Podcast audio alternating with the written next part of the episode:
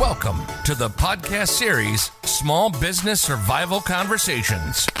Through our weekly conversations, we hope to provide you with strategies and insights, knowledge and expertise to enlighten you as you work to build and grow your business. Here are your hosts, Anna Steinfest and Dr. Michael Troyer. Hello, everyone. Thank you for joining us. I'm here again with my co host, Dr. Michael Troyer. And today we have a guest, the owner of Machine Plus, Jamie Visar. Hello, Jamie. Hi, everyone. Hello, Jamie. This is Michael Troyer. Nice to have you with us. We're pleased. And uh, just to remind you all, this is Small Business Survival Conversation. So this is kind of free form, Jamie. We're just going to ask you some questions and see where it takes us. And people will learn from you. Sounds good yeah we did not practice. No. we just wanted to ask him questions and and jamie is pretty good. Uh, jamie we will start with why what kind of business is machine plus and why did you start it? Well machine plus is a very um, close call tolerance uh, machine shop. We specialize in making parts a little bit nicer than everybody needs or wants just to you know set us apart from everyone else.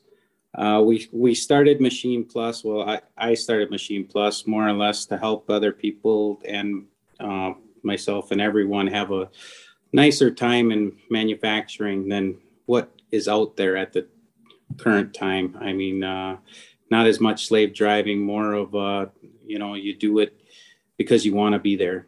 You know you um, for our audience i have to admit that i know jamie for a long time so i know that he grew a lot uh, from one machine shop one small machine shop. Right now he's like 10000 square foot top of the line machines in his current shop. What kind of resources did you use um, to scale so much everything everything i could get my hands on. I mean if somebody said they were willing to help or give me an idea i was there. I was given my five minutes give them 20 minutes give them 30 minutes. It's invaluable because you got to take every little bit of resource you can get. Um, you can't do this on your own. So you, it's best to learn from other people's mistakes and uh, get advice from people that you know uh, have some influence in the industry you know. You, you, when you say influence in, in the industry, uh, you're talking about others that you pulled in, but you, have you also built your own influence within the industry at this point? Oh yeah, I mean, I I help out others that were in my position. Um, the exact the guy that's in my old shop, I help him out all the time. Yeah, it's uh, it's all about reaching out to people in your industry and around your industry and even people from other industry you never you never know what people have to give but uh, absolutely don't be scared to reach out to your competition. You'll know if they're going to help you or not. Mm-hmm. wow that's All a right. great advice. We sometimes forget about talking to our competition. We always look at them and saying no we cannot talk to them or we cannot learn but you're absolutely correct. You have to go and see what they're doing and probably steal some ideas. How to? Well a lot a lot of the stuff they'll give you is pretty basic usually but but some of the basics is, is what you need you know in order to get off the ground. There's got to be a little bit of a backstory here that i mean you you weren't playing with industrial toys at age three i presume and doing fine tolerance things. Uh, what what pulled you in the direction of going into machine honestly, uh, it's kind of the same thing as I'm going through now with my sons. Uh, my parents didn't know where to send me, and my dad was a machinist. Um, he told me to do something bigger and better, like an engineer, but I just didn't uh, um, have the funds or the means to get there. So we went into, I went into machine tool, and uh, I'm lucky enough to have it stick you know i mean a lot of people jump into something and, and for college so many and they're not doing it anymore and i was lucky enough to find something that i was passionate about oh that's good I have, you make me think of my fa- my father saw that I was impatient, so he told me to take up woodworking. And he was right. I made some really bad things until I learned patience, and I love it now. So it's a hobby for me. Yeah, yeah. I didn't even take that many uh, um, metal classes in in uh, high school. I just learned most of it at NWTC, and and uh, along the way, you always learn on the job. Yeah. It's an important thing too. I, I, I presume you're still learning. Oh, every day, every day. Otherwise, I'm getting passed up. yeah. We want to talk about the pandemic a little bit, Jamie. Did it affect your workflow, or do you? Honest, honestly, well, the, the the pandemic, the big shutdown in March. Um, by the time we we were rolling so heavy before March that we still had um, stuff to get out. Um, but the way we always treat it whenever we have a down dip is we try not to panic. Number one. Number two, what we did was we had to decide what was safe for our people first, because that's why I started this. Otherwise, you know, it's all for nothing. So we started to decide that we take two, we'd split them up into two crews. We do 20 hours a week. Um, and we pay them for 40 just for the first couple weeks because we heard there was stuff coming in order to help us. Um, and we had enough funds to float people, you know, 20 hours a week. And so we were going to do that and then have an A and B weeks. So if if we needed something on a Friday, we'd pick either A A people or B people would come in you know um, but basically this limited their amount of exposure and then we found out that you know i mean it, it is a thing but it, it wasn't no one knew what was going on um, but uh, by the time march was over we were already into uh, um, medical because we knew obviously with all this you, you just listening to the news you know medical is going to go up so we got into medical. We talked to all of our um, customers. We sat down with all of our customers to know what was going on for the rest of the year. You have to try and keep in touch with everyone. Um, but during that time, every time you hit a slowdown, number one, you don't panic. You you take take your team and you get them ready for the next push. So you go through the shop, you stop everything, and you start we call it 5Sing, which now it's Sigma 6 and whatever. So we get everything started for the next big uh, push. Like I said, we, we look at the flow of our shop. We make sure the flow was still going good. At the end of our last push, we if there's things that we wanted to change with the flow, we we look at it, we analyze it, we change it. That way, the next time you you get a large order, it goes through that much easier. So you make up for that dip. And boy, we, we made up for our dip. I mean, literally all all of that year we we didn't have a non-profitable month, you know, just be and March was only because we had a big big wall that uh, a big uh, I, I, guess we had a lot of stuff um, to be due yet and uh, um, it all landed in March so that's why otherwise March wouldn't have been profitable. But um, making things faster, streamlined. We also got everybody um, first aid approved. So we we uh, called uh, in some people to train us on on the defibrillator and purchased the defibrillator and um, got everybody approved for you know helping each other some of them wanted to, others were kind of on the fence. But when I told them I'd pay for their training, and while they were there, everybody signs up to sit around, you know.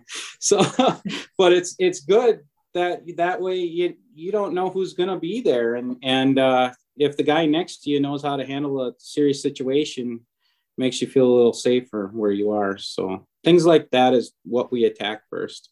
Okay. I think that you pay a lot of attention on your employees. I mean, your culture within your company, uh, Jamie, you uh, downplay everything, but I know that I spoke with a few people working at your place. They love it. I mean, the culture is huge. That's why they keep coming, obviously, at your place. And right now, a lot of the businesses are struggling finding employees. Mm-hmm.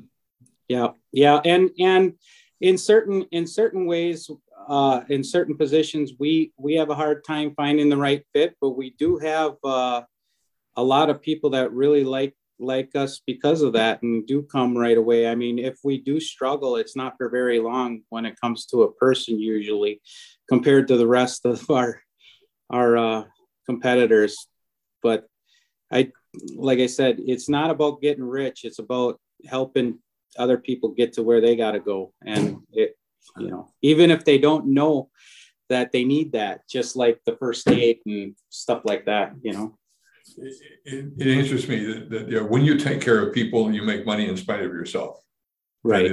They make you money because they like working for you. They feel trusted, they feel safe, etc. That's all. And as you rode this pandemic, did you go outside to get resources at all? Did you were you aware of things that you could draw upon that would help you survive along with a, a great team?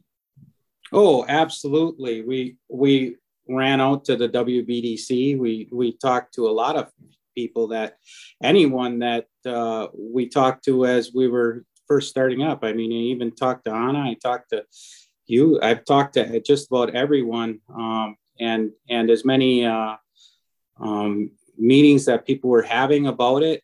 Even my insurance was having meetings uh, with uh, lawyers and stuff that that were informing us of all the other things that were coming up. Um, there was a lot, lot that happened with this, and it was very confusing for a lot of businesses. But having strong resources around you because of setting that web when you first start, you know, that infrastructure of, of resources, you you need that when you first start, and once you get it, you know those people don't forget you you just pick up the phone you know they're happy to hear from you Okay.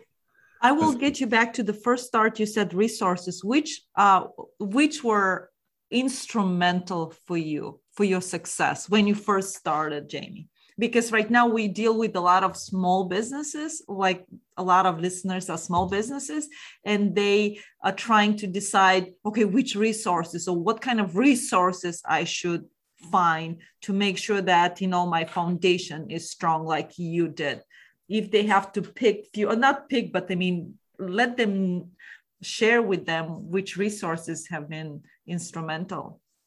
Well um honestly your green bay packer mentor protege was amazing. It was it, it, but that that's two years to three years in you know that you have to have under your belt but uh, it was it was amazing. That gets you to the next step. It gets all your worries and fears about hiring more employees. But to get to to the step one it, i was lucky enough to go to the advanced business center or the startup hub now. Um, and during that time they had some very very instrumental people in the front desk that could guide you through what you would need um, who you would need like score or or the WBDC and um, a lot of other people that can help you along the way. So if you connect yourself with a startup hub or or there's that Microsoft thing by the Packer Stadium or something like that, I mean, it's it's scary going in there. I'm going to tell you, my first time, uh, I probably was red from head to toe when I talked to them and uh, and shaking because I I never in my wildest dreams w- wanted to ask for help and uh, um, I'm so glad I did because they put me in the right place in the right position to take off correctly, um, rather than um, re rewiring it along the way. And uh, I seen a lot of shops like mine have to re- readjust and need outside funding and outside help because of uh, their choices. And and uh, it was pretty smooth. I mean, I'm a pretty stressful guy, so uh, for me, I, I, I act like it's not smooth, but um, because of asking for those helps, like and and they they got me in touch with Score, which Score is a it's just a bunch of retired guys, you know, that uh, um, were uh, used to do what you're trying to do, probably, and and uh, they'll give you their insight, and you take it or leave it. Um, that's one hour usually free or whatever with them, and if you go to uh, the the startup hub, they'll they'll be able to connect you with those type of people, um, and then also there's the WBDC over at UWGB you got uh, um, there, there's so so many out there. Um, you go to the Greater Green Bay Chamber, and and they'll be able to connect you with a lot of people as well. And did you did you have to tap into any any grants that were out there? Were you aware of grants that might help you get through this? Were there? Uh, I was. Other... Uh, oh, the through the pandemic. Yeah. Yes. Uh, well, we we we did do the PPP loan um, and that was helped uh, again by talking to all these people. And also, there was um, what the heck is it? The 10,000, um, what was that one? Um, there's a FAST grant oh, um, yeah. that I talked to you guys about um, over at, well, the WBDC. Mm-hmm. And, and, and uh, they had that ten, quick 10,000, which got kind of put in with the PPP in the end. Um, but yeah, we we jumped on that because we didn't know, as everybody didn't know. I mean, were we doing good? Absolutely, we were doing great. March March was a scary month for everyone, but uh, we had enough money to fund a, a decent sized float uh, if we had to. But we didn't know, like everyone, where this economy was going to go. And uh, so we jumped on that PPP and that um, quick 10,000 grant. What it, uh, that was that quick money, um, just just to make sure that we were going to be okay along with the rest of them. Um, but in the end, we didn't need it, so we ended up paying it into our employees. So um, whatever the employee um, was uh, allotted for him or her, they got. You know. Wow. Uh, Jamie, if you have to give uh, final advice to our listeners trying to scale up or just trying to survive, we should say, what, what will be your advice to them? Find somebody that knows more than you do and keep smarter people around you than you are. You know, I mean, uh, it's always good to to know where your flaws are, and if if your flaws if you don't have somebody better than you in those areas it's really tough. So uh, i would always analyze what what you're not the best at and what you're better suited to do. And just do that and get somebody else to do the stuff you're not suited to do because they'll do it faster than you anyways. And uh, as far as uh, keeping going, you got to knock on those doors. Get the heck off your chair. Get out of the office. You know, LinkedIn will only get you so far. It might get you. It might get you the people's names. It might get you the places that you want to go, but it ain't going to get you the purchase order. You have to go and talk to them. Wow, that's awesome. Thank you, Jamie, for joining us today. Thank you to our listeners. Have a wonderful day. Know, know that you've helped some other small business owners along the way. That's why we call it small business survival. Awesome. Thank awesome. you. You've been listening to the Small Business Survival Conversation podcast. Make sure to like, rate, and review the show. And don't forget to join us next week for another episode. In the meantime, hook up with us on our Facebook group at Small Business Survival Tools and Tips. Till next time, thank you for listening.